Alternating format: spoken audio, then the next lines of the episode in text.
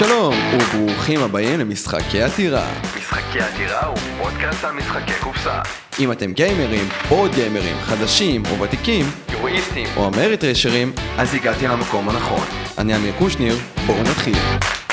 הוא מצטרף אליי, אוריאן, אינטרטור, אינטרטור. ייחודי. אני אף פעם לא מצליח לבטא את זה כמו שצריך. אין שום בעיה, אני לא חושב שמישהו מצליח. אוריאן הוא הבעלים הגאה של הממלכה שפועלת כבר קרוב לחמש שנים. נכון. בעברו גם מנקי טיים, כל חברה ישראלית בגדול. רשת של אה, חנויות של פריק, מנקי טיים, הקובייה, כל גלגוליהם באשר הם. כל מי שהתעסק בתחום בערך. אפשר להגיד אחד מעמודי התווך של ה... אפשר להגיד הכל, אבל אין לי בעיה. אני מוכן לקבל את זה. כן. על הכיפאק. מה שמוביל אותי גם לשאלה, כמה זמן אתה בסופו של דבר בתחביב? תלוי אם אנחנו מפרקים את זה לתחביב אה, פרופר של משחקי לוח, או, או סתם בתחביב. אה, אני פלוס מינוס משחק D&D מאיזה גיל תשע, משהו כזה, שזה שנים רבות אל תוך הפרה-היסטוריה. כן, אני מתקשה אפילו לחשב את כמות השנים של זה. אה, משחקי לוח, בגדול, הייתי אומר 10, 11 שנה. כן, הממלכה כעיסוק עיקרי, חמש שנים. שזה זמן לא מבוטל. אוקיי, ואיך איך באמת נחשפת לכל העולם הזה של משחקי שנה לפני אי שם 11 שנה אחורה? אני עבדתי בתעשייה לאורך כל השנים, למעשה כמעט ישירות מהשחרור שלי מהצבא. ולאורך השנים היה לנו פשוט שורה של פרויקטים. אז זה התחיל מיבוא של משחקי תפקידים, ואז הצטרף אה, משחקי קלפים, כל ה-CCGים למיניהם, פעילויות ו- ואירועים למוצרים ולדברים הללו. עם השנים גם הצטרפו משחקי לוח. ככל שעוברים השנים, הנתח של משחקי הלוח הלך וגדל. fair enough. אה, שאלה שאני גם מאוד מאוד אוהב לשאול, מאחר שזה פודקאסט על משחק קופסה, ואני גם תמיד תמיד מכירות איתך, מה המשחק האחרון ששיחקת, אני יודע שאתה לא כל כך מצליח להגיע לזה, אבל... כן, בגדול אני משחק כל יום, אבל לרוב אני משחק את אותם שורה של משחקים שאני מלמד בחנות לאנשים חדשים. אז בדרך כלל המשחקים שאני משחק זה הגייטווי שקל להסביר. ספלנדר, קנגאווה, גיזמוז, כל מיני שורה של משחקים כאלה, טיקסיט, וקטן בקטנה, כי לרוב כולם כבר מכירים אותו. זה רוב המשחקים שאני משחק ברמה היומיומית. Uh, מעבר לכך, בפעמים המעטות שאני מוצא זמן ואנרגיה כדי לשחק עם חברים, כמעט תמיד שולפים משחק חדש, אני לומד אותו במקום ומפסיד בצורה מזעזעת. המשחק האחרון שאני שיחקתי זה משחק שכנראה יצא לכם לשמוע עליו uh, בפייסבוק. Uh, אלכסנדר בוגדונובסקי ופיני שנקר uh, עובדים על איזשהו משחק אפשר להגיד רכבות גייטווי קלאסי. מאוד חמוד, פחות ה cup of tea שלי מאחר שהוא מערב בו אלמנטים של pick up and deliver, אתה צריך לקחת איזשהו משאב X ממקום מסוים למקום אחר, אמ, ויש בו איזה אלמנט של bidding שזה עוד מכניקה שאני לא אוהב. סך הכל זה כיף לקחת חלק ב playtesting של משחק, אבל אה, לא ה cup of tea שלי. כמו שאתם יכולים לנחש, הפרק שלנו היום מדבר זה איך אה, זה לנהל חנות בארץ, איך לנהל חנות אה, של משחקי קופסה, והבאתי את האחד והיחיד אוריאן. שנעבור לשאלה הכי straightforward, שמה גרם לך לפתוח את הממלכה? לאורך השנים, בגדול עבדתי כשכיר כמעט ישירות עד פתיחת הממלכה. עבדתי כשכיר בתעשייה לתקופה של 15 או 16 שנה. עזבתי, דרתי מעבודתי אחרי באמת תקופה ארוכה, ובגלל סיבות שהן לא היו קשורות ישירות לעבודה שלי, למצב הכלכלי באותה תקופה. הייתי תקופה מסוימת בבית, מאבטלה, והייתי צריך לחשוב בדיוק מה אני רוצה מעצמי. בגדול עשיתי וי על רוב התפקידים הקיימים בארץ, רוב החברות, והכרתי את המטריה. מעבר לכך, הייתי צריך לחשוב אולי להשתמש בתואר הנורא שלי של כלכלה, ללכת לאיזשהו בנק או משהו שכזה, והייתי צריך להחליט. בגדול הבחירות היו מאוד פשוטות. כסף או הנאה, וכנראה שבחרתי באופציה הלא נכונה. הממלכה, שוב, אני כאמיר נחשפתי אליה כמקום של אה, משחקי קופסה, אבל המקום מציע הרבה יותר מעבר לזה, אני רואה פה ושם פרסומים על אה, drafting של Magic, שאני לא באמת יודע מה זה, חוגי D&D, אתה יכול להגיד מה הממלכה מציעה מעבר למשחקי קופסה? בגדול, במילה אחת זה יהיה הכל, אבל בפירוט זה אומר, אנחנו מחזיקים את כל משחקי הקלפים הפופולריים, שזה כולל Magic, Yu-Gi-Oh, פוקימון, Dragon Ball Z, Vanguard ועוד. אמ, לרובם אנחנו מקיימים ליגות, טורנירים ואירועים מיוחדים. בתחום המשחקי לוח, אז המבחר הגדול ביותר בארץ של משחקי לוח, הזמנה לפי בקשה, תמיכה בקיקסטארטרים, ערבי משחק, אפשרות של אה, מסירת משחקים עזרה עבורנו תמורת זיכוי, שכך שתביא ישן תקבל חדש, ספריית משחקים שזמינה לקהל בו, בכל עת וזמן כאשר הם רוצים. משחקי תפקידים לדעתי יש לי את המבחר הגדול ביותר שזמין בארץ או באופן כללי אני מביא. במשחקי התפקידים זה בעיקר אנחנו מוכרים ספרים D&D 5 ושיטות uh, שונות ואיזוטריות באשר הם, המון המון קוביות. אמ, והשתתפות בהרבה אירועים שקיימים בתחום בארץ. דיברת על uh, קונספט שהוא די מגניב בסופו של דבר, של uh, תביא משחק ישן, תקבל זיכוי בחנות, לקבל משחק חדש. מה קרה לך לעשות דבר כזה שהוא כאילו נשמע אנטי אנטי בכל, כאילו, אתה יודע, אנטי עסקי נקודה. אני לא ראיתי את זה ככה. אני אמרתי שהמטרה בגדול של מכירת המשחקים זה, אנחנו מוכרים אושר בקופסה.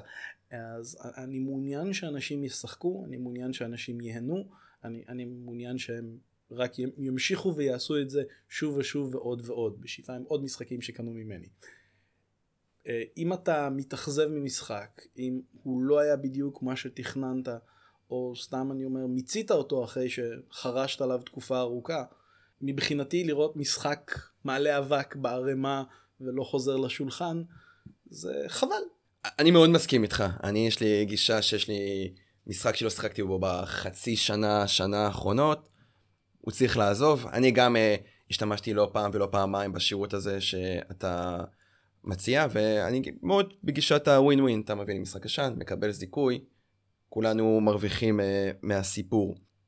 בוא, בוא, בוא ניכנס קצת אה, יותר ביזנס ווייז אפשר כזה ואם בא לך גם אה, לתת את המקום הזה של, של התחביב וקהילה איך, איך עברה השנה הראשונה? הרי כידוע לנו בארץ כ-50% מהעסקים הקטנים בערך נסגרים בשנה הראשונה שלהם אבל אחרי שהם צולחים את השנה הראשונה יותר uh, סביל. אני לא אגיד יותר פשוט אבל. Uh... אז, אז אני, אני בהחלט לא עסק רגיל. השנה הראשונה הייתה מדהימה. שבעתי כל תוכנית עסקית שבניתי ו... והציפיות שלי, עקפתי אותן בהרבה.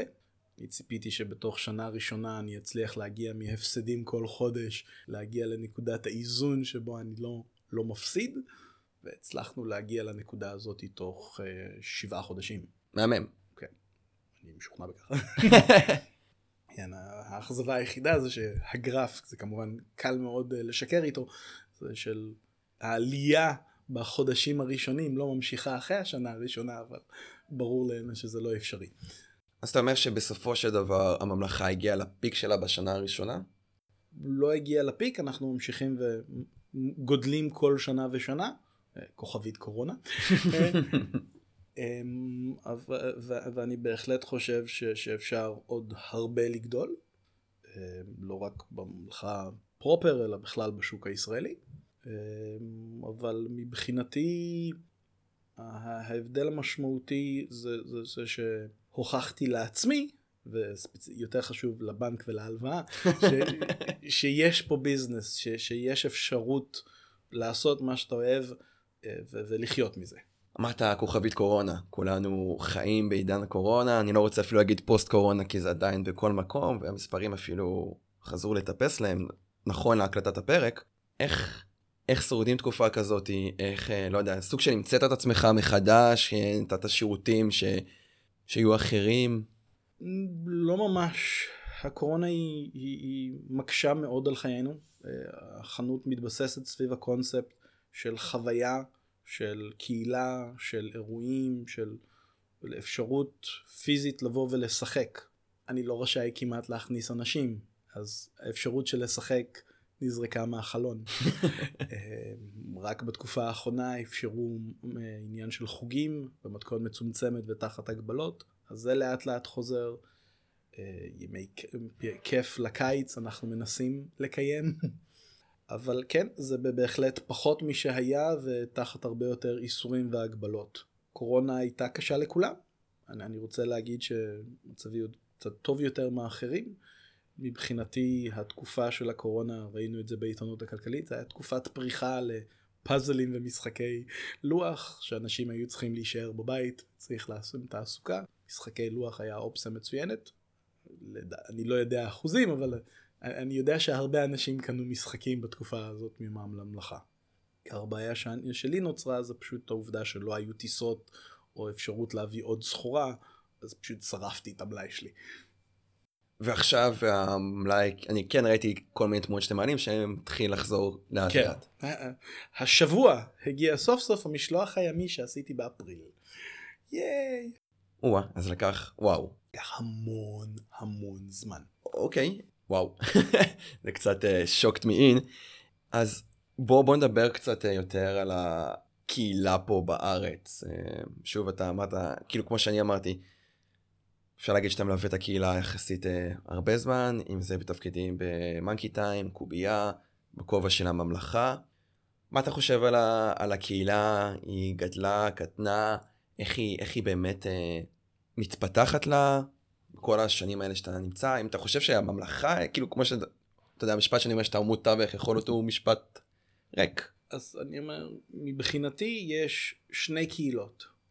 יש את הקהילה שאנחנו בעיקר רואים נגיד בקבוצות של הפייסבוק של ישראל מיפל ואנבורד וזה יותר מבחינתי קהילת הגיימרים, החבר'ה שמכירים את רוב רובם של המשחקים החדשים, שמחליפים משחקים בתדירות גבוהה, ש- שמשחקים את כל מה שנוצץ וחם ויש להם טעם מובחן במכניקה וביוצר ובחברה.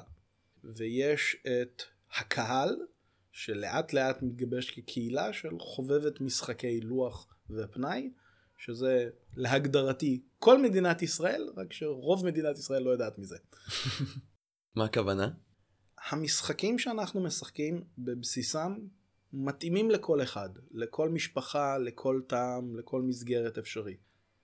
הבעיה היא זה שרוב האנשים לא מכירים משחקים, לא מכירים את, ה, את מה זמין, את מה תהיה התוצאה במפגש, הם לא יודעים כמה הם ייהנו מלשחק. לרוב התגובה שיש להם, משחקי לוח זה מונופול, זה רע, זה לילדים, לא קשור אליי. לאחר היכרות, ברוב המקרים הדעה הזאת משתנה.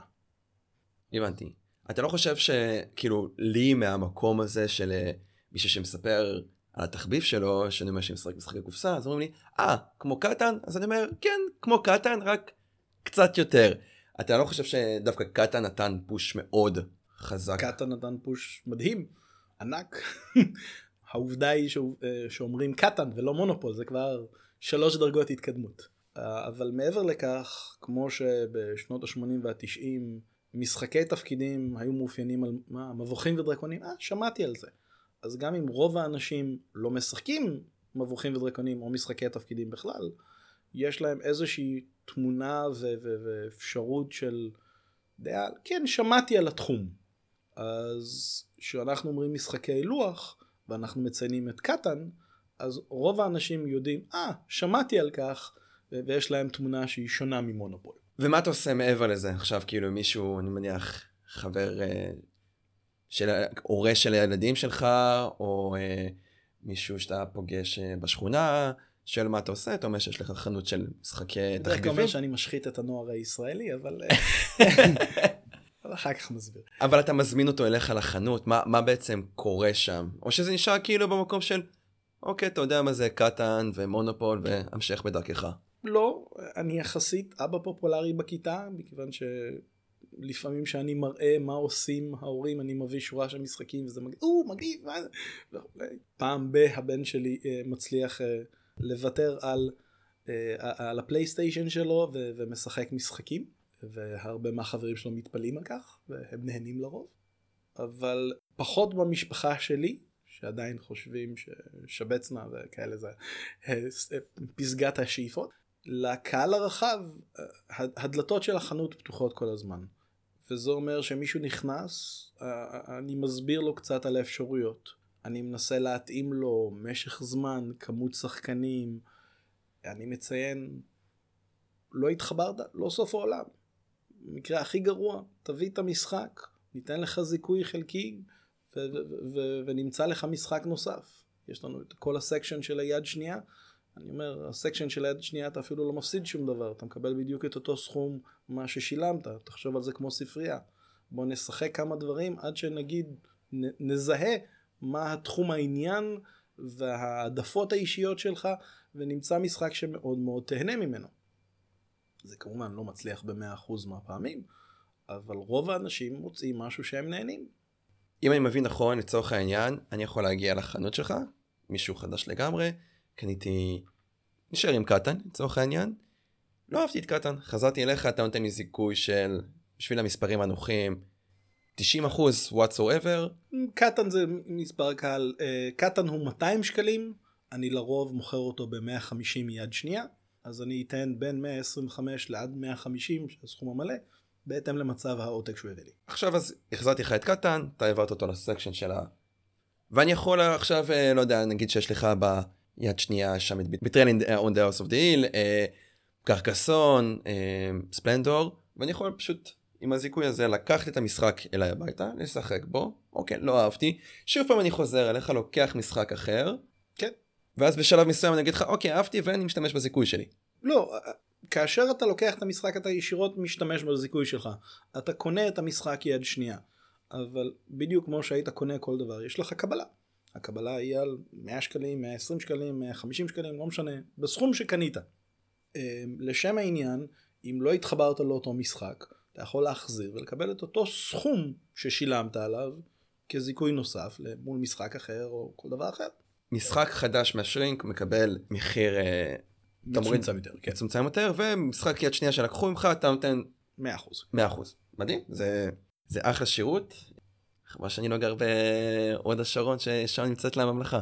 אז כמו שאני מניח שרוב הקהילה יודעת, אה, הממלכה ואתה מחזיקים תחת תחתיכם, אפשר להגיד, כובע נוסף, שזה משחקי לים, על שם הבן שלך, אם אני זוכר נכון. נכון. כמה משחקים כיום נמצאים תחת הקשת הזאת? בעיקרון שש, שש, שבע זה משנה. כן, תלוי איך אני סופר את זה, כי יש לי שניים שאזלו מהמלאי. אמ, משחקים הם שם קוד, מחתרת, שמיכת טלאים, מעבר לכך יש לי את קוביות זומבי, הפיכה, שאזל, ועכשיו קוסם נייר ומספריים. לכל המשחקים שציינת יש אה, מכנה משותף מאוד מאוד ברור שהם משחקי גייטווי. כן. למה דווקא משחקי גייטווי ולא level up ואם אין לא טועה גם לקחת חלק בתרגום בזמנו של אה, משחקי הכס. כן. כשעבדתי עבור Monkey Time השתתפתי בתרגום של משחקי הכס. ממש עזבתי את הקובייה ממש לפני התרגום של קטן אבל כן. למה למה אנחנו נשארים פה ברמת ה gateway ולא כאילו מה גורם לך בסופו של דבר להחליט אני מתרגם את שמיכת טלאים את הפיכה ולא מתרגם את אה, לא יודע Lords of Waterdeep. זה לא שאני לא מתרגם את Lords of Waterdeep זה שאני לא מתרגם את Lords of Waterdeep עדיין. כמו שאני אומר הקהל למשחקי לוח ולמשחקי לוח יותר ויותר מורכבים אה, הולך וגדל בארץ. אבל אה, כמו תוכניות טלוויזיה, לרוב כשאתה מוציא משחק אתה מחפש את המשיכה הרחבה ביותר. אתה אומר, אה, אני מחפש משחק עם פוטנציאל ל-200 אלף מכירות ולא פוטנציאל ל-2,000 יחידי סגולה. רוב המשחקים שעומדים על הפרמטרים האלה הם משחקי gateway כי הם מיועדים לקהל רחב. הבנתי. שם קוד. אני יכול להגיד שיש לי כמה וכמה חברים שרובם המוחלט אפילו לא גיימרים והם מכירים את שם קוד ב... די בקלות כאילו אני אומר Codenames ואז כזה הם, עושים איזשהו אחד ועוד אחד במוח מה שם קוד? אני כזה כן שם קוד. אז מה לדעתך גרם להצלחה אפשר להגיד סוג של די פנומנלית של שם קוד בארץ אפשר לא יודע אני לא יודע באמת מספרים אבל אני מניח שהוא מופיע שם איפשהו בטופ 10 המשחקים הכי נמכרים בארץ. ואני רוצה להאמין שכן, כן. אבל בכנות, אני לא יודע, זה, זה, זה, הבאתי את המכה וזה זכה בזהב, כמו שאומרים. אני לא יכול בכנות לתאר או להגיד, להגדיר, ידעתי שזה יהיה הצלחה פנומנלית מהיום הראשון, זה משהו שנבנה והתפתח, ואני שמח מאוד לתוצאה שזה הגיע, אבל לא היה ידיעה ברורה לכך אה, מהיום הראשון. יש עוד איזה משחקים בקנה ש... יש שורה של פרויקטים שאני מנסה לעבוד עליהם, אבל אה, לצערי, גם בין הקורונה ו- וגם בין העומס בעבודה הרגיל שיש לי, הדברים האלה נמרחים על הרבה יותר זמן ממה שהייתי רוצה בפועל. בתחילת הפרק אמרת שאחד השירותים שאתה מציע זה שירותי הקיקסטארטרים. אמ, אני זימנתי אותך, אני מאוד אוהב את המושג הזה לזמן אותך בפייסבוק. אמ, איתי, הרבה חברי קהילה, זה, זה ממש כאילו האצבע מאוד קלה על העתק של אה, לעשות כרוכית, אוריאן, הממלכה, מזמן אותך. מה גרם לך לתת את השירות הזה? כאילו, גם אתה לפעמים אפילו אומר, תשמעו חבר'ה, עדיף לכם להזמין את זה בלעדיי. כאילו, יש גם איזשהו סוג של יושרה כזאת שעומדת מאחורי העסק, מאחורי אוריאן, מה... למה לעשות את זה? בגדול, אה, אני אמרתי מהיום הראשון, הרבה לפני הקיקסטארטרים, זה שהחלק הכי קשה בעבודה שלי, זה לדעת איזה משחק אנשים ירצו לשחק כאשר אני אביא אותו בעוד שלושה שבועות, חודש וכדומה. יוצאים כמות אינסופית של משחקים בשנים האחרונות. פעם אחרונה שמישהו טרח ובדק, הוא עשה את החישוב שיוצאים תשעה משחקים חדשים ביום. וואו. הוא במיוחד מנה לא כולל הדפסות חוזרות, לא כולל הרחבות למשחקים קיימים ולא כולל קיקסטארטר. אין שום בעל חנות בעולם שאני יודע שמסוגל לעקוב, לקרוא, להכיר או להזמין או אפילו לאחסן תשעה משחקים חדשים ביום. ולפיכך החלק הכי חשוב בעבודה שלי זה לדעת מה להזמין ובשאיפה באיזה כמויות. לכן מהיום הראשון אנחנו פשוט אפשרנו לאנשים להזמין מראש דרכנו וניתן הנחה מסוימת על הזמנה מראש. בשאיפה אם יש לי הזמנה אחת למוצר, אז אני מביא את המוצר ספציפית למי שמעוניין בו.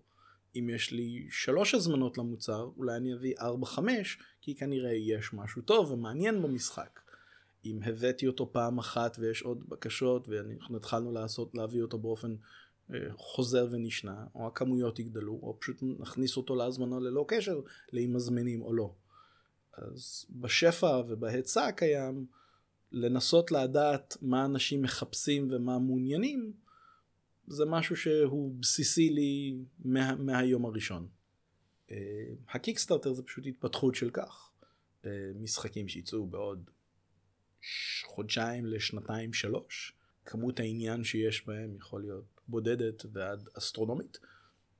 אה, ולרוב, כדי שלא בעוד שנה וחצי עשרות אנשים יקבלו את המשחק החדש שלהם, יפרסמו תמונות נלהבות, ישחקו עם החברים שלהם וכולם יגידו, זה הדבר הכי טוב מאז הוצאת הלחם הפרוס, כן, האם יש לך ואני אגיד לא.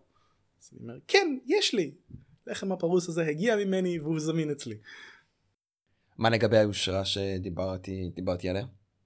אני לא חושב דווקא כיושרה, אני חושב על זה פשוט ברמה הבסיסית והעסקית. כל קנייה ממני היא, היא אפשרות של בן אדם אה, לתמוך בי, אה, אבל לקבל את מה שהוא מעוניין. זו עסקה דו צדדית, ואני מאז ומעולם הרגשתי ו- ומאמין ששני הצדדים צריכים להיות נשכרים מכך. אני לא אביא משחק שאני מפסיד, אני לא מצפה שאף אחד יחשוב שזה הגיוני שאני אביא משחק שאני אפסיד, ואותו אה, היגיון תקף אליי, אני אומר, אני לא אגיד לך תקנה את זה ממני, כאשר זה זמין לך בצורה משמעותית טובה יותר מבחינת תנאים והמחיר elsewhere. ונעבור לשאלה האחרונה שיצא לי לדבר איתך על זה כמה או כמה פעמים face to face. האם העיסוק הזה במשחקי קופסה לא הוא, הוא פגע לך בפאן הזה של ה... שלך כבן אדם כי אני מניח שאם לא הייתה ממלכה כנראה שהיה לך פקיד בנק מאוד מאושר. היית פקיד בנק מאוד מאושר, אבל עדיין היה לך איזה game night או שתיים בשבוע. נכון. וכיום. לא. כן, אני משוכנע בכך שזה פגע בתרבות הפנאי שלי והאפשרות שלי ליהנות מהדברים אה, בתור אינדיבידואל. אה, מה שכן, זה מספק לי סיפוק מהעבודה, ורוב הזמן אושר כזה סטטי קיומי ברמה נמוכה בינונית ל- לרוב הימים והתקופה של הדברים שאני עושה. אז יש כמובן פלוסס ומינוסים לשני הדברים, אה, אבל אני מעדיף להיות אה, מאושר על אה, שמונה רוב הזמן, מאשר ברמת אה, עושר של שש רוב הזמן, ופעם בשבוע לחגוג על עשר עם כמה חברים. אז הסנדלר בעצם לא הולך אה, יחף. הוא מדדה עם משהו. אוקיי. רגע, לפני שנעבור לדברי פרידה שלך, יש איזשהו משחקון כזה של שאלות בזק, שאני שואל אותך, אתה עונה את התשובה הראשונה שעולה לך לראש, מילה אחת, לא יותר מדי צריך להסתבך, לא יותר מדי צריך לחשוב, ונתחיל מהשאלה הכי קלאסית, יורו או אמריטרש, יורו. משחקי מסיבות, זה משחק או שזה חוויה? גם וגם. מילה אחת. אוקיי, אה, חוויה. משחקי גייטווי, האם זה הדרך הנכונה להכניס שחקנים חדשים לתחביב, או אפשר גם להכניס אותם עם משחקים כבדים? גייטווי זה נכון? השם די מציין את זה. יאללה. אז עברנו את שאלות הבזק, ואנחנו עוברים לחלק אה, שלך. מילות אה, פרידה, מילות אה, סיכום. נהניתי להתארח, ובצד הפרסומי הסמוי מאוד, כן, אני אציין ששארית החודש והשבוע, הממלכה עדיין מעניקה משלוח חינם בהזמנות מעל 150 שקלים. מהמם. אז אה, אוריאן, אני רוצה להודות לך באופן אה, אישי, ואני גם חושב שבשם המאזינים, שתודה על הזמן שלך, תודה על ההשקעה שלך. ספציפית, אני שמח לעשות זאת, ליטרלי, שמח לעשות. בכללי בעצם הממלכה, וספציפית עכשיו שהצטרפת אלינו לפרק הזה, לדבר אה, קצת ביזנס ווייז אפשר להגיד, ושנבין קצת יותר מה קורה מאחורי הקלעים, ומי אותו בן אדם שנקרא אוריאן, שם משפחה מסובך, שאני לא מצליח לבטא אותו אף פעם כמו שצריך. אה, אז שוב, תודה רבה רבה, אני סופר אה, מעריך את זה. אני מבקש, שוב, מי שמאזין לנו, לנצל את המבצעים של אוריאן, הוא בסופו של דבר בא לקראתנו כקהילה. אני רוצה להודות לכם המאזינים שהצטרפתם אלינו לעוד פרק של משחקי העתירה, והכי חשוב, תמשיכו לשחק. אנחנו סיימנו.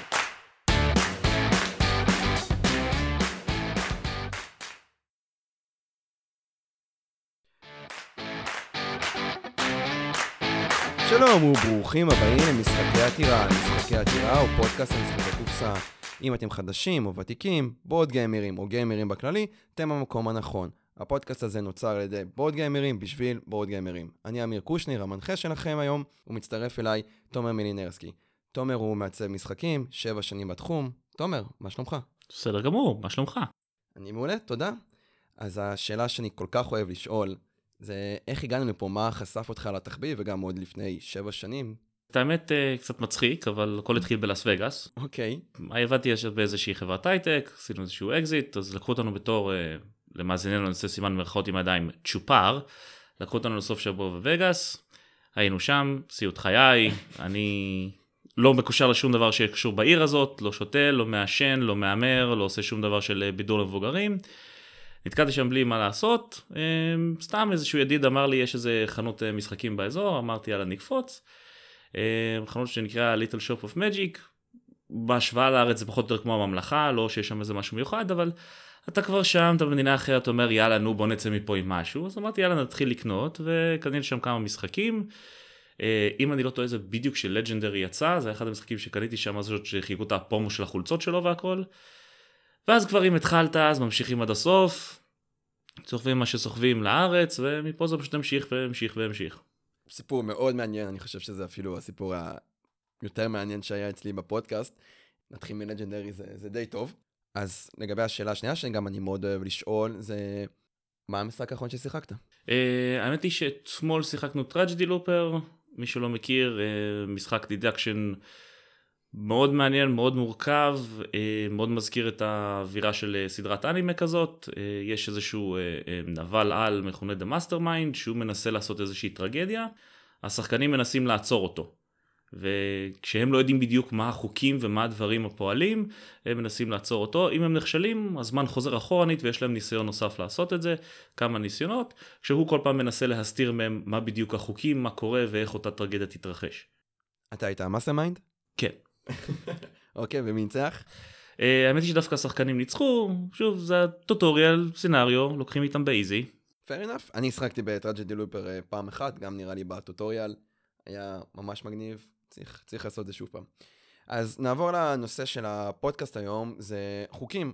אני בתור uh, שחקן חדש, ואני בתור, אפשר להגיד, בורד גיימר ששיחק uh, מעל 300 משחקים, למדתי חוקים, לימדו אותי חוקים, ואני יכול להגיד שאחד האתגרים הראשונים שלי בתחביב היה ללמד חוקים. אני זוכר משחקים שהם כיום לי נתפסים כמאוד פשוטים, כמו רול פור דה גלקסי ואפילו ג'ייפור, שלא הצלחתי להעביר לשחקנים אחרים את, איך משחקים. אני זוכר שהייתי מסיים הסבר והיו מסתכלים עליי, אתה יודע, במבט ריק כזה, של מה, מה עושים.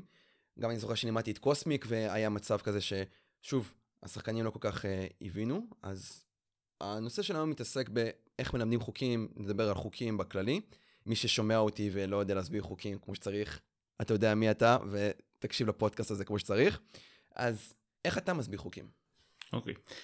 דבר ראשון שבעצם חשוב לנו להבין כשאנחנו מדברים על חוקים, זה שבעצם יש את הפתגם המאוד מפורסם, אין הזדמנות שנייה לעשות רושם ראשוני. אה, וזה נכון גם לגבי משחקים, אם אנחנו לא מסבירים כמו שצריך, אה, או ששיעממנו אותם למוות והם לא קולטים מה קורה, או שפתאום אחרי שלוש שעות של משחק קולטים, אה זה בעצם ככה, אז כל השלוש שעות האחרונות היו מבוזבזות, או מה שלא יהיה, זה יוצר חוויה מאוד רעה. זה נכון כפליים לאנשים שהם חדשים בתחום, שזה לא רק יהרוס להם את חוויית המשחק, זה גם יכול להרוס להם את חוויה של משחקים באופן כללי. השאיפה הגדולה שלנו תמיד כשאנחנו מסבירים חוקים, זה אפילו לא להסביר את כל החוקים. המטרה שלנו זה לתת לאנשים ללמוד אותם בעצמם ולהבין מה הם עושים בסופו של דבר כי בדרך כלל משחקים שהם טובים אז החוקים די יעדכנו את עצמם. ותמיד גם אפשר לשאול שאלות באמצע והכל בסדר. צריך רק לוודא שאנשים ערנים צריך לוודא שאנשים מקשיבים ושהם יודעים מה לחפש ומה לשאול ומתי. אז בדרך כלל השלב הראשון שאני תמיד ממליץ עליו זה נורא מצחיק משפט מאוד פשוט ואני חוזר עליו תמיד זה משחק מאוד פשוט. גם כשזה לא משחק מאוד פשוט, אני מניח. לא, אם זה משחק לא פשוט אז אני אתן איזשהו הסבר, אבל זה בדרך כלל יהיו אנשים שכבר מכירים אותי ואז הם יודעים שאני אומר משהו אחר. אה, נגיד פעם אחרונה זה היה עם Mage Knight, שלימדתי את זה את מישהו, ואז ישר אמרתי משפט, זה לא משחק פשוט, אני ישר רואה אותו יושב, מזדקף, ואוקיי, עכשיו זה הולך להיות מסובך.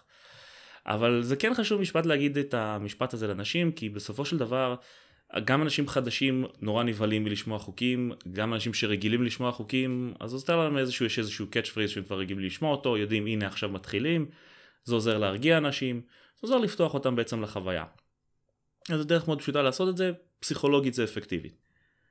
השלב השני שאני תמיד ממליץ לעשות, תסבירו מה התמה של המשחק. עוד לפני החוקים, עוד לפני הכל. אנחנו חבורה של כבאים שצריכים אה, לכבות את האש, אנחנו אה, בלשים שמנסים לפתור תעלומת רצח, אנחנו הרפתקנים במבוך שרוצים להרוג איזשהו מחשב. למה זה חשוב להסביר את התמה? כי משחק שהוא טוב, ובשאיפה אנחנו משחקים רק משחקים טובים, אה, זה משחק שבו התמה תסביר את החוקים. אם אני יודע שהתמה של המשחק זה שיש שריפה ואנחנו צריכים לכבות אותה, אז אני די מבין שאש זה רע ומים זה טוב. אם אני יודע שאנחנו צריכים להביס את המכשף המרושע, אז אני יודע לשים לב למה פוגע בו. התמה עוזרת לנו להבין בעצם מה אנחנו עושים וגם להכניס אותנו לאווירה. השלב השלישי זה כמובן להסביר איך מנצחים במשחק, מה, מה אנחנו עושים. המנצח הוא מי שמשיג הכי הרבה נקודות אחרי שלושה סיבובים. אנחנו מנצחים ברגע שהמכשף מת, אנחנו מנצחים ברגע שכל האש כובתה, מה שלא יהיה. שוב באותו המשך, זה אותו עיקרון, ברגע שאנחנו יודעים לאן אנחנו מכוונים, יותר קל לנו להבין איך להגיע לשם מאשר הפוך. ואז אנחנו יודעים תמיד יותר להקשיב ולשים לב, ואה אוקיי אז אנחנו צריכים לכבות את השריפה, אז בואו נשים לב לאיך משיגים מים, או איך עושים דברים ואיך מטפלים דברים, במקום ללכת הפוך, שהרבה פעמים אנשים אומרים אתם יכולים להשיג מים ככה או מים ככה וכזה, אבל מה אני עושה עם זה? אז לכן תמיד תלכו אחורנית, תסבירו מה המטרה, ואחר כך איך להגיע לשם. השלב הבא זה פשוט להסביר איך המשחק עובד, איך עובד תור או סיבוב, תלוי בסוג המשחק, ועדיין לא להיכנס לכל הפרטים הקטנים שלו, אלא להסביר אם זה משחק שעובד לפי שלבים מסוימים, תעברו עליהם אחד אחד. אה, דוגמה שאני תמיד נותן בהסברים האלו זה משחקים של השמות עובדים, worker placements. אז תמיד יש שם הרבה מאוד משבצות על הלוח עם הרבה דברים לעשות. אל תסבירו אותם כרגע, זה פחות יעניין אנשים, זה גם פחות יסביר להם מה לעשות. תסבירו להם שאפשר לשים אנשים על הלוח. אה, אני נותן למשל דוגמה נגיד משחק כמו סטון אייג', אז זה משחק שבו אני מסביר לאנשים, יש בו את המשבצות על הלוח, כל משבצת זה בן אדם שאנחנו יכולים לשים, פיזית שימו, תראו לכם שאתם יכולים לשים את זה על הלוח, שיהיה להם משהו ויזואלי, יש אנשים שמתחברים לזה יותר. ואז אני מראה להם אפשר לשים כל מיני דברים על הלוח, אנחנו נדבר אחר כך מה המשבצות עושות, אבל באופן כללי כל אחד שם, משבצת שאני שם אחרים לא יכולים לתפוס. אחרי שכולנו שמנו, אנחנו עוברים לשלב הבא, זה השלב שבו אנחנו מאכילים את השבט שלנו, אנחנו צריכים לוודא שיש לנו מספיק אוכל לפי כמות האנשים. שוב, אותה הסיבה. אם אני אתחיל להסביר להם, פה אתם משיגים זהב, פה אתם משיגים חמר, פה אתם משיגים זה, הם ילכו איתי לאיבוד. אם הם מבינים שבסופו של דבר הם צריכים להשיג אוכל לשבט שלהם, הם ידעו למה לחפש. והשלב האחרון זה באמת לעבור על הדברים הקטנים האלו, אחרי שאנשים כבר הבינו מה הם עושים ואיך הם עושים וכמה הם עושים ולמה הם עושים ומה אנחנו עושים במשחק הזה בכלל, אפשר להתחיל להיכנס לפרטים הקטנים, מה עושות המשבצות על הלוח, מה עושים הדברים. תמיד חשוב להסביר בעצם את הסיבה, למה אנחנו עושים את זה בכלל. וגם יותר קל לנו להבין את הסיבה אחרי שאנחנו מבינים את התוצאה. יותר קל להבין שאם אנחנו בונים בניין, אז אנחנו צריכים שיהיה לנו עץ ולבנים ומה שלא יהיה, מאשר הפוך. שאז אוקיי, אני אוגר עץ, אבל, אבל מה אני עושה את זה? יש לי 700 דברים לעשות. Uh, בסופו של דבר, רוב האנשים לא יקשיבו לכל החוקים, הם לא ילמדו אותם בעל פה, וזה לא יעזור שתבואו אליהם גם אחר כך ותגידו להם, מה, אבל הסברתי את זה לפני חצי שעה, איך אתה לא זוכר? זה משפט שאני מאוד אוהב להגיד, אבל זה, זה, זה אני כאני. שום דבר פה לא נאמר בנימה אישית. בקול רם. הכוונה היא שיותר אנחנו באמת רוצים להסביר אנשים שמביאים את העיקרון, רוב האנשים גם יחשבו לעצמם בסופו של דבר, בהרבה מאוד משחקים יש סוגים של מסלולים, אתה יכול או להילחם או להיות דיפלומט או לסחור או מה שלא יהיה, אז אנשים יבחרו לעצמם מראש כאילו את המסלולים שהם רוצים ויתעלמו מהשאר, זה קורה הרבה מאוד מקרים, במיוחד משחקים גם אסימטריים. אז תנו להם את הכלים שהם יוכלו להתמודד עם זה לבד, דברים שהם לא רוצים הם תמיד יכולים לשאול אחר כך, הרי בסופו של דבר אנחנו עדיין פה, לא הלכנו לשום מקום, זה לא מבחן. אז תנו להם את הכלים, תנו להם את היכולת, ובסוף בסוף רק תטפטפו את הדברים הקטנים, החוקים, המשבצות, כי, כי זה באמת הדברים הלא חשובים, כי הם יכולים גם לשאול אחר כך מה זה. ואם שוב אם משחק טוב אז גם תהיה איזושהי איקונוגרפיה ש, שתסביר לנו את זה. מה זה? ונתחיל לראות את אותם אייקונים בכל מקום אנחנו כבר נבין לבד מה קורה. אז את הפרטים הקטנים תמיד תשמרו לסוף ואחרי שאתם עוברים על כל הדברים הקטנים כל החוקים הדברים החשובים תחזרו עוד פעם מה התנאי ניצחון. כי עוד פעם עבר קצת זמן הסברתם זה יכול להיות דקה זה יכול להיות גם 80 שעות תלוי בבן אדם, תלוי בקבוצה, כן, יש כל מיני שחקני ADD למיניהם שצריך לפקס אותם מדי פעם, אז תחזרו על זה עוד פעם, שאנשים יזכרו בסופו של דבר מה הם רוצים לעשות. את התורות הראשונים, אפשר לחזור על הדברים עוד פעם, אין שום דבר רע, גם לא נורא אם מישהו יפסיד במשחק הראשון, אפשר לעזור אסטרטגית. דברים שהייתי ממליץ להימנע מהם. קודם כל, כל דבר שהוא לא רלוונטי באמת ואפשר לטפטף אותו תוך כדי משחק, תשפרו אותו למשחק. אה, רואים את זה למשל בהרבה מאוד משחקים שיש בהם אה, למשל איזושהי חבילת של אה, אירועים רעים או כל מיני דברים שקורים, למשל איון זנד למשל, משחק שכל פעם שהרע מגיע לתור שלו שולפים לו איזשהו קלף, אז לא צריך להסביר לו מה כל הקלפים או מה כל הזה, כשהם יצאו נדבר עליהם. כמה שפחות אינפורמציה שאתם יכולים לתת עדיף. זה, זה לא שחמט שזהו התחלנו ללמוד את כל החוקים ועכשיו לחשוב 80 שנה. מה שאפשר, אפשר לטפטף אחר כך. עוד דברים שאני יכול להמליץ להימנע מהם. אל תקראו את החוברת בזמן שאתם מסבירים. בשום פנים ואופן אל תסבירו משחק שאתם לא מכירים. זה בדיוק אתמול היה לנו מקרה כזה. מישהו הביא איזשהו משחק. שפתאום באמצע הוא אומר שהוא לא קרא אותו, את החוקים עדיין, אמרתי לו אז אנחנו לא נוגעים בזה, אני בדיוק הולך לדבר על זה היום. אם אתם לא מבינים את החוקים, גם אנשים אחרים לא יבינו, ואם אתם מתחילים לקרוא ופתאום, אה רגע, לא, בעצם התבלבלתי, אנשים יתחרפנו וכבר לגמרי לא יבינו איפה אתם נמצאים. אז קודם כל תלמדו את המשחק בעצמכם לפני, זה בסדר אם אתם לא יודעים בעל פה, גם לכם יש משחק ראשון, אבל תשתדלו פחות או יותר לדעת, תשתדלו לדבר מול אנשים, תשתדלו להדגים להם על הלוח כמה שאתם יכולים, להראות להם דברים ויזואלית, שוב, אל תשימו את החוברת מול הפרצוף שלכם שאף אחד לא רואה אותם. אתם ראיתם למה אה, אה, פוליטיקאי לאחרונה גזר את השפם שלו, רוצים לראות את השפתיים שלך כשאתה מדבר. דברים נוספים שאני יכול להמליץ אה, ברמות שלא לעשות אותם. אל תושיבו אנשים לראות סרטון, יש איזשהו טרנד כזה לאחרונה, אה, יצא לי לראות בכמה קבוצות, רצו לשחק איזשהו משחק, ואז אמרו טוב בוא נשב נראה את אה, רודני סמית מסביר, והתחילו לראות את Watch It Played, זה לא יעבוד, אני לא אשב עכשיו חצי שעה לראות את הסרט, מילא יש אנשים ששולחים נגיד לפני המפגש, אומרים אם מישהו רוצה לעבור סבבה, אל תבזבזו חצי שעה לפני בהרצאה לא אינטראקטיבית שאני לא יכול לשאול שאלות באמצע או לא להבין, ושוב, גם אם אתם לא מכירים אז בטח אל תשלחו אותי לראות את הסרטון הזה. והחוק החוק הכי חשוב, גם אם יש בחוברת סיפור מאוד משעשע, אל תתחילו להקריא 80 עמודים ממנו, יש... Uh, מי שמכיר הרבה במשחקים של אה, ולאדי שבתי למשל, הוא יודע לכתוב דברים נורא מצחיקים בחוברת שלו, אני אומר הרבה מאוד פעמים, עזבו את המשחק, תקראו את החוברת אפילו. אה, אז יש למשל כמה אנשים שאני מכיר של המדינה, לא, לא, בואו אני אקריא לכם, זה נורא משעשע. אל תעשו את זה, לעולם לא. מאחר שזה פודקאסט, אה, פספסתם את התגובות שלי כאן כמה או כמה פעמים שעשיתי פייספאם. אני אסכם ברשותך את מה, מה שאמרת, ואני חושב שזה מאוד נכון ומאוד חכם, אפשר להגיד, איך ללמד את החוקים, שקודם כל מספר את הסיפור, מה, למה אנחנו נכנסים, אחרי זה מטרת המשחק, תנאי הניצחון, ירידה לחוקים, ואז שוב פעם להזכיר את המשחק, ללוות את השחקנים, ואם אין שום דבר שהוא אקוטי, אפשר ללמד אותו תוך כדי המשחק, כמו ב-Eon's. אני חושב שמשחקי דק בילדר בכללי עושים את האופן הזה של ללמד חוקים תוך כדי בצורה מעולה, כמו בלג'נדרי, שאני ואתה מאוד אוהבים, ולשנינו יש אוסף אה, מאוד מכובד של לג'נדרי, שיש את היכולות המיוחדות, שעד שהן לא יוצאות, אני לרוב לא מסביר אותם. אז זה, זה, זה טיפ אה, מעולה. מה שמוביל אותי גם לשאלה הבאה, אתה דיברת על אנשים שבאים ושמים סרטון, אלוהים ישמור, איך אתה עכשיו מקבל משחק חדש ממשחק שהוא, לא יודע, משחק שהוא יחסית קל, כמו Dark Dealings. אז כששחקנו Dark Dealings, אז לצורך העניין משחק שקל להסביר אותו בחמש דקות, ומשחק שהוא יחסית יותר מורכב, כמו Sword and Sorcery, האם אתה ניגש למשחקים האלה באותו אופן, למשחק קל, למשחק כבד, האם אתה ניגש אליהם באותה צורה בלמידת חוקים? ואיך אתה לומד את החוקים, כן. הדבר הראשון שתמיד כאילו משנה זה קודם כל מי הקהל שלך. אנשים שונים מגיבים לדברים שונים, כאילו גם כל טיפ שאני אגיד לכם, אתם מכירים את החברים שלכם יותר ממני, אם הם, אם הם לומדים בצורה אחרת יותר טובה, לכו עם האינסטינקט שלכם. הרבה מאוד פעמים נגיד משחקים כמו dungeon אה, crawlers למשל, כמו Sword and Sorcery, זה מאוד מכוונים כאילו מכנית לדברים מורכבים, אבל בסופו של דבר רוב האנשים די מבינים את הבסיס שלהם, אנחנו חבשי גיבורים, אנחנו צריכים להרוג מפלצות, יש חיים, יש זה, אז הרבה מאוד מהמונחים אנשים כבר מכירים, הרבה מאוד מהמכניקות אנשים מכירים, זה קל לזרום עם זה, ותמיד גם אפשר להגיד זה כמו המשחק ההוא, זה כמו המשחק הזה. אה, משחקים נגיד שהם יותר קלים, אז, אז קל יותר לעבור עליהם כאילו מההתחלה ועד הסוף מהר, כי באמת החוקים שלהם נגמרים בחמש שניות. אם הזכרת למשל את Dark Dealings, אז Dark Dealings זה שכמעט כל הדברים כתובים על הקלפים. לא צריך להסביר כמעט כלום, מסבירים את המכניקה, יש drafting, drafting זה משהו בדרך כלל צריך יותר להסביר לשחקנים חדשים שלא מכירים, אבל שחקנים כאילו שמכירים את התחום, אתה אומר את המילה drafting סיימת.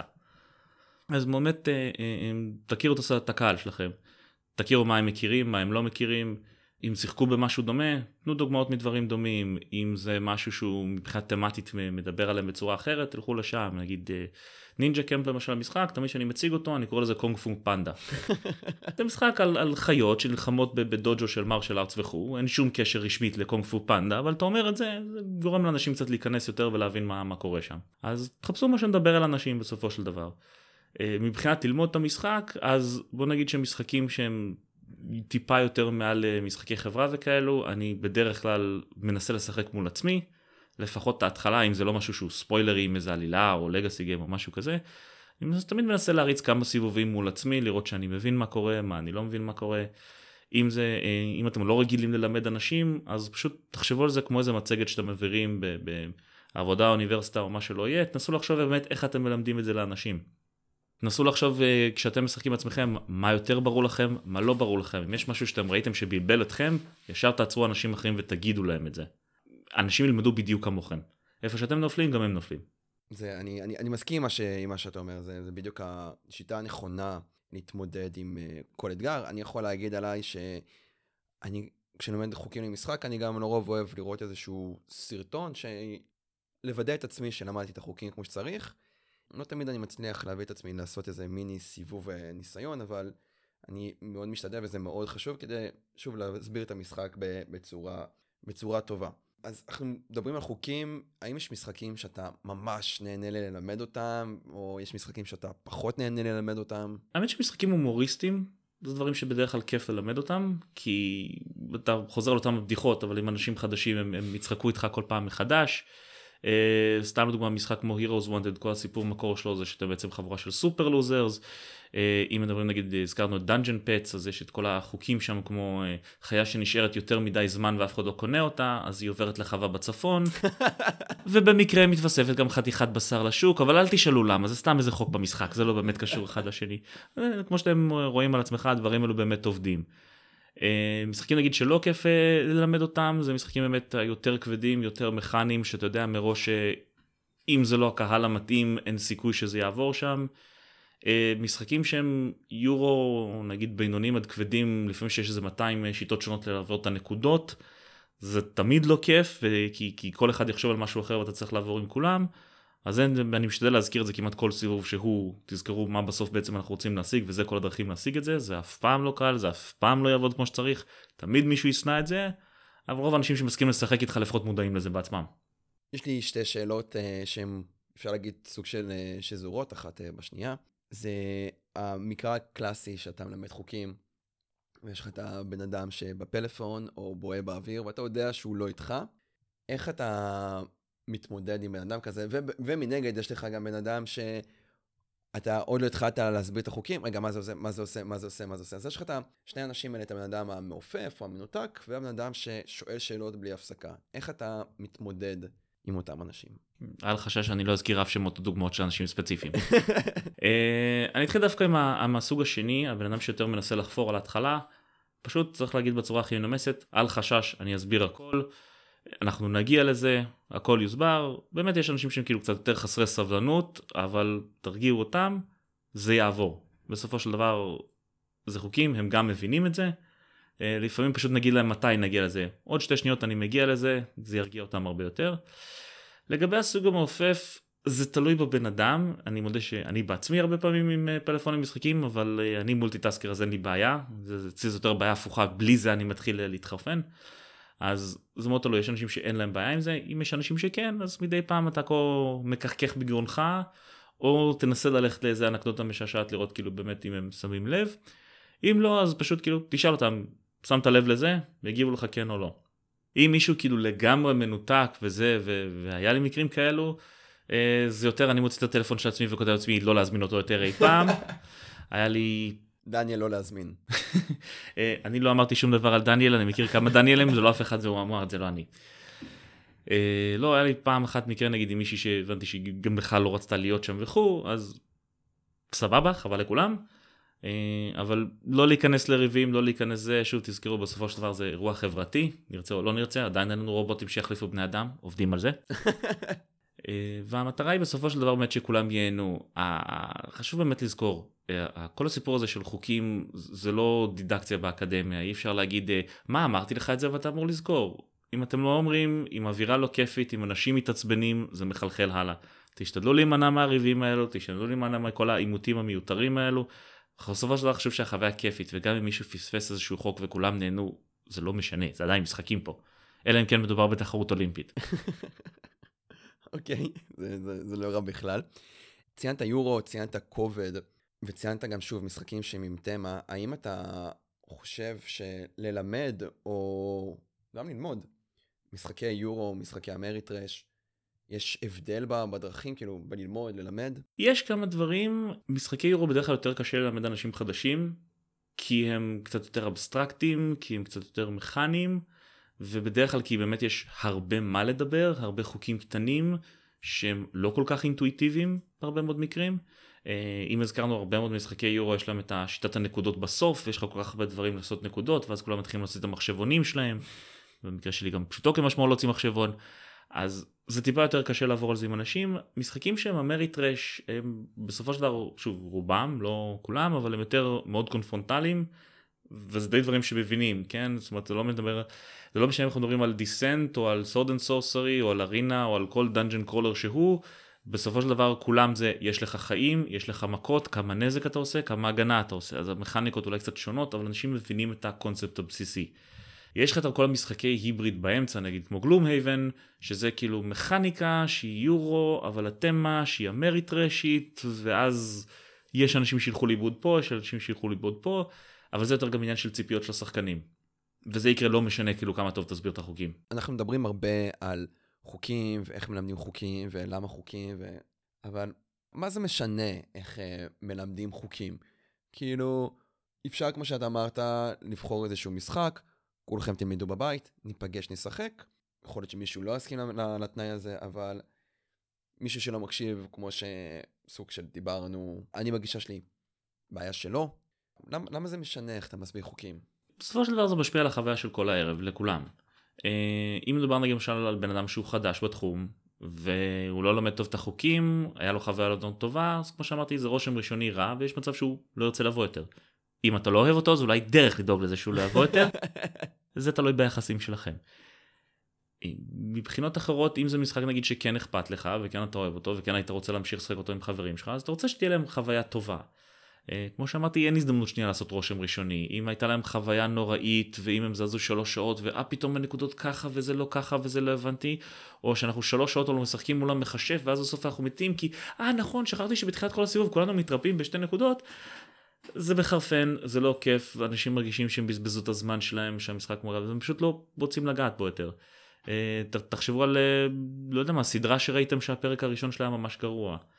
אה, אם עשינו את האנלוגיה הזאת, מחקרים הראו שאנשים בדרך כלל מרגישים שהם אוהבים או לא אוהבים סרט מסוים בחמש דקות הראשונות שלו כבר. וואלה. לגמרי, זה הסיבה שהרבה מאוד סרטים משקיעים המון בפתיחה שלהם, כי יש איזה משהו בומבסטי מפוצץ או אפילו איזשהו שוט מאוד יפיפה, כדי לדאוג שכבר תהיה בעמדה הזאת שלה, אוקיי, סבבה, זה משהו אני הולך ליהנות ממנו, אבל אוי נו שזה ייגמר כבר. אוקיי, שאלה שקצת התפספסה לנו, כמה משחקים יש לך באוסף? או הייתי צריך לספור מראש. בוא נגיד שכמו שלאחרונה הציגו אותי למנכ"ל בחברה שלי, אני בן אדם שבארונות מטבח שלו יש יותר משחקי קופסה מכלים. אוקיי. Okay. חלק מהדברים צריכים לעבור פינוי, עכשיו אפילו עשינו איזושהי הרחבה מסוימת רק כדי שיהיה לשים עוד. כמה בדיוק אני אצטרך לספור? אני מניח שבאזור הבין 30 ל-50 נראה לי. אה, לא אוסף כזה גדול.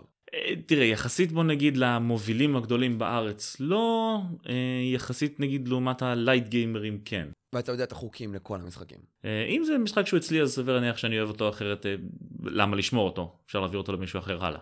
אז חלק מהתחביב שלנו הוא, כמו שאמרתי, שחקתי מעל 300 משחקים, אתה שבע שנים בתחביב, כנראה ששחקת אפילו יותר משחקים ממני.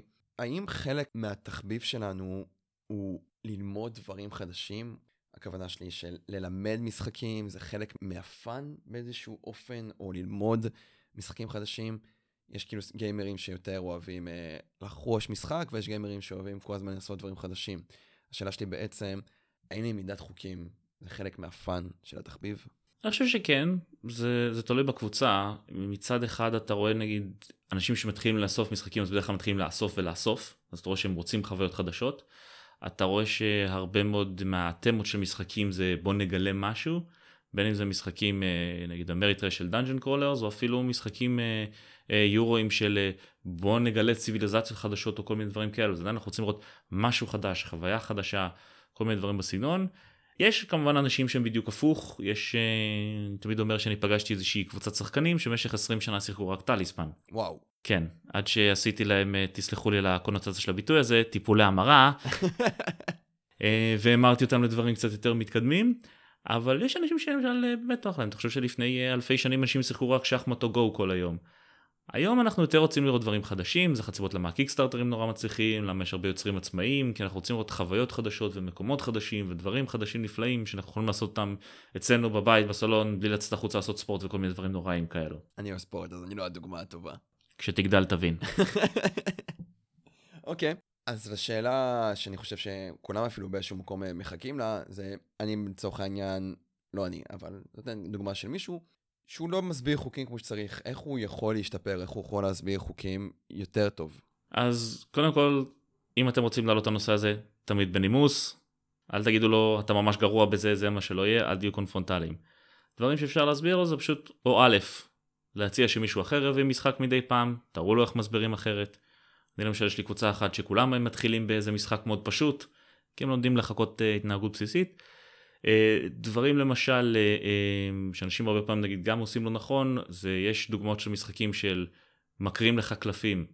אז תגידו לו תן לי שנייה אני אקרא בעצמי. זה במיוחד רואים את זה במשחקי deck builders למיניהם שיש הרבה קלפים בשוק אפשר לקנות כולם ויש מספיק עותקים שכל אחד יכול לקרוא מולו אז תגידו לו בנימוס תן לי שנייה אני אקרא בזמן שהוא מקריא. השאיפה העיקרית היא באמת, דברו על זה בנימוס, תסבירו לו מה הוא לא עושה בסדר, תסבירו לו מה הוא כן יכול לעשות יותר טוב, מה אתם כן מבינים, אם אתם רואים דברים שעובדים יותר טוב, פחות טוב, דברו, בסופו של דבר אתם אמורים להיות חברים בסופו של דבר. אבל אמור זה שם של דג, אז כן, זה, זה, זה דרך לעזור למישהו איך אה, ללמוד את החוקים. אני בגישה קצת יותר קונפורטלית של, אתה לומד חוקים, תפסיק ללמד. וזה עבד? לא, הוא עדיין מלמד חוקים, אבל אה, זה לפחות אה, עושה קצת צחוקים בשולחן. העניין שזה גם קונצנזוס שהוא מלמד חוקים, אבל אה, בסדר, יש כאלה. הוא המסתורי שלא נזכיר את שמו. כן, כן, אנחנו... השם שמור במערכת. טוב, מגניב. תומר, אני חייב... לא ציינתי את זה בהתחלה, אבל תומר הוא אחד האנשים שמסביר חוקים בצורה הכי קוהרנטית וברורה. הוא לימד לי כבר כמה משחקים, שתמיד הם ישבו באופן שזה מאוד נקי ומאוד ברור ויושב בצורה שאתה לא כזה עכשיו, רגע, מה קורה פה, למה? אה, כי פשוט זה הוסבר בצורה מאוד אה, ברורה וקוהרנטית. אז אני רוצה להודות לך קודם כל שהצטרפת אליי היום, אני רוצה להודות על הזמן שלך, אני רוצה להודות על ההשקעה, אני רוצה להודות לך כ- כחבר ששוב מלמד אותי משחקים חדשים ואני לומד ממנו המון. אה, דברי סיום? לא במיוחד. תראו, תלמדו, תקראו, תבינו, תשתדלו ללמד אנשים כמו שצריך. יהיה מבחן בסוף השיעור, לא סתם. אה, וזהו, תמיד אם יש שאלות, אם יש בעיות, אם, אם אתם תוהים, אם אתם רואים שיש לכם קבוצה שדברים לא עובדים כמו שצריך, יש שלל של קבוצות, יש שלל של אנשים, פשוט תשאלו, מה אנחנו עושים לא בסדר, מה אפשר לעשות יותר טוב. זה כמו כל דבר, זה, זה כישרון, זה לא משהו שמולדים איתו, זה פשוט לומדים ומתרגלים. אני לגמרי מסכים איתך, כמו שציינתי בהתחלה, שבהתחלה מתחילת התחביב לא ידעתי ללמד חוקים, והיום אני חושב שאני עושה את זה באופן שהוא סבבה, סביר. אני גם מעודד את המאזינים ליצור קשר עם האורחים שלי, איך אפשר ליצור איתך קשר במידה וירצו. האמת היא, אה, רוב המאזינים, אה, מי מכם שבא לדרקוניקון, תמיד אפשר למצוא אותי בכניסה רושם אנשים. מי מכם שלא בא, תתביישו לכם, תבואו, הכנס הכי טוב בארץ. האמת היא, אסור לי עדיין להגיד, אבל השנה יהיו הרבה הפתעות מעניינות, הולך להיות שדרוג רציני.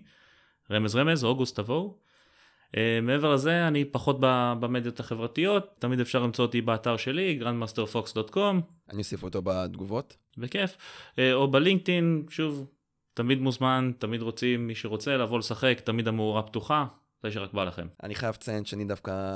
אני פגשתי תומר באיזה ערב משחקים, לקחתי את המספר שלו, לא באמת יצאנו לדבר, ואז כתבתי אה, תגובה ב-BGG, ומפה לשם התחלנו להתכתב אחד עם השני, ואז הבנו שאנחנו מכירים אחד את השני, אז גם דרך BGG, Grandmaster Fox, אפשר אה, ליצור קשר עם תומר, ושם דווקא הוא די אה, רספונסיבי. אה, אני רוצה להודות לכם המאזינים שהצטרפתם אלינו לעוד פרק. הקהילה שלנו גדלה מיום ליום, אני באמת אסיר תודה לכל מי שמאזין. אני מאוד שמח לקבל את התגובות אה, לחיוב ולרעה, מפה אני רק גדל ומשתפר. כל מי שרוצה ליצור איתי קשר, אני שוב זמין, פייסבוק, BGG, גם ביוטיוב, כל אה, מדיום ש- שלנו. אה, אז שוב, תודה שאתם עוזרים לנו לפתח את הקהילה בארץ. אם אתם אה, אוהבים את הפודקאסט, אתם יותר מוזמנים לעקוב אחריו, ספוטיפיי, ב iTunes, גוגל קאסט, באתר שלנו, ביוטיוב, בכל אחד מהמדיומים אה, שציינתי. תמשיכו לשחק, ואנחנו...